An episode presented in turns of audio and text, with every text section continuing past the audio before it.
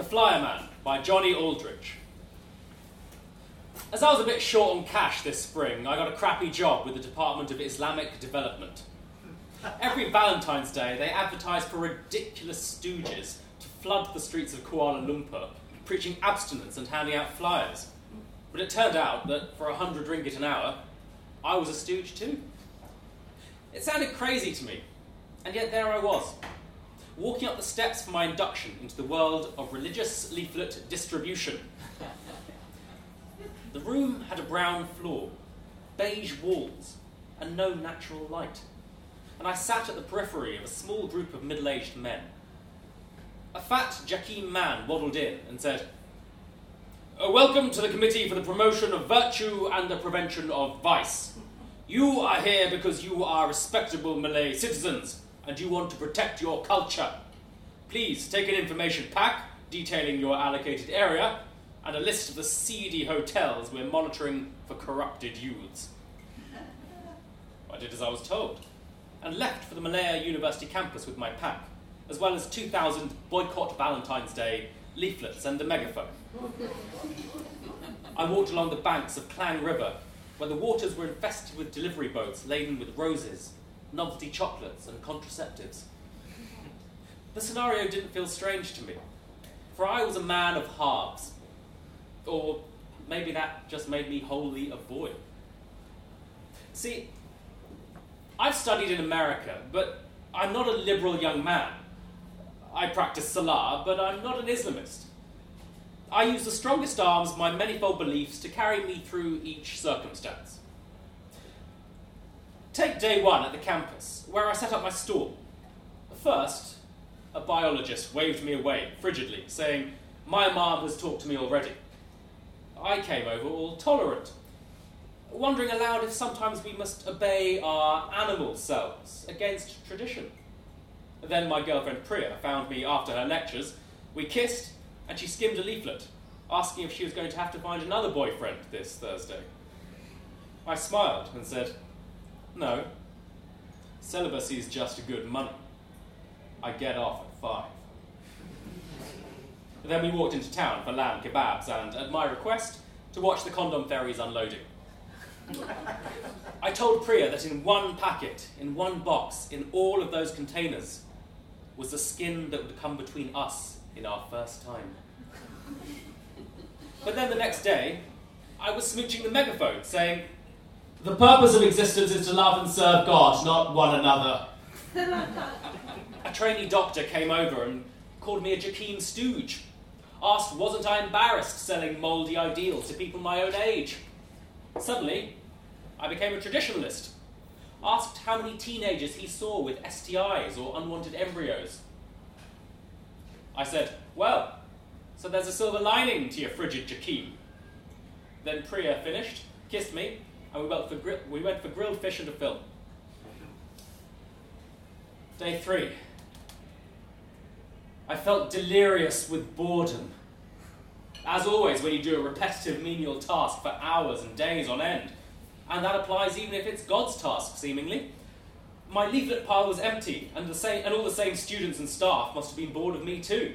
So I just watched as the day wound on. I thought, here I am, selling another week of my youth for a dead end job, which I half believe in, for half a salary, which I'll spend on half enjoyable things. I looked curiously at the people who went past with such ease and decisiveness. They were clocking off for the day, getting rowdier, more physical, playing loud pop from iPod docks, and eventually kissing and stealing away. I recalled what Priya and I would do. I wondered how guilty I should feel, and which part was worst buying the Americana, inserting my penis, or theoretically upsetting my father. Hey, Charlie, Priya said huskily. I felt my bones melt away, as always when she talks, and my skin tightened as if in exquisite pain. I said, Hey, you look nice, and noted that she has the prettiest brown legs.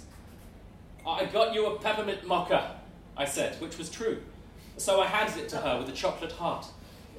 We began into town, talking casually about not much at all. Priya was happy I'd got her a couple of little gifts, so she was full of energy. But I felt down for some reason. And gradually and accidentally, I brought her down too.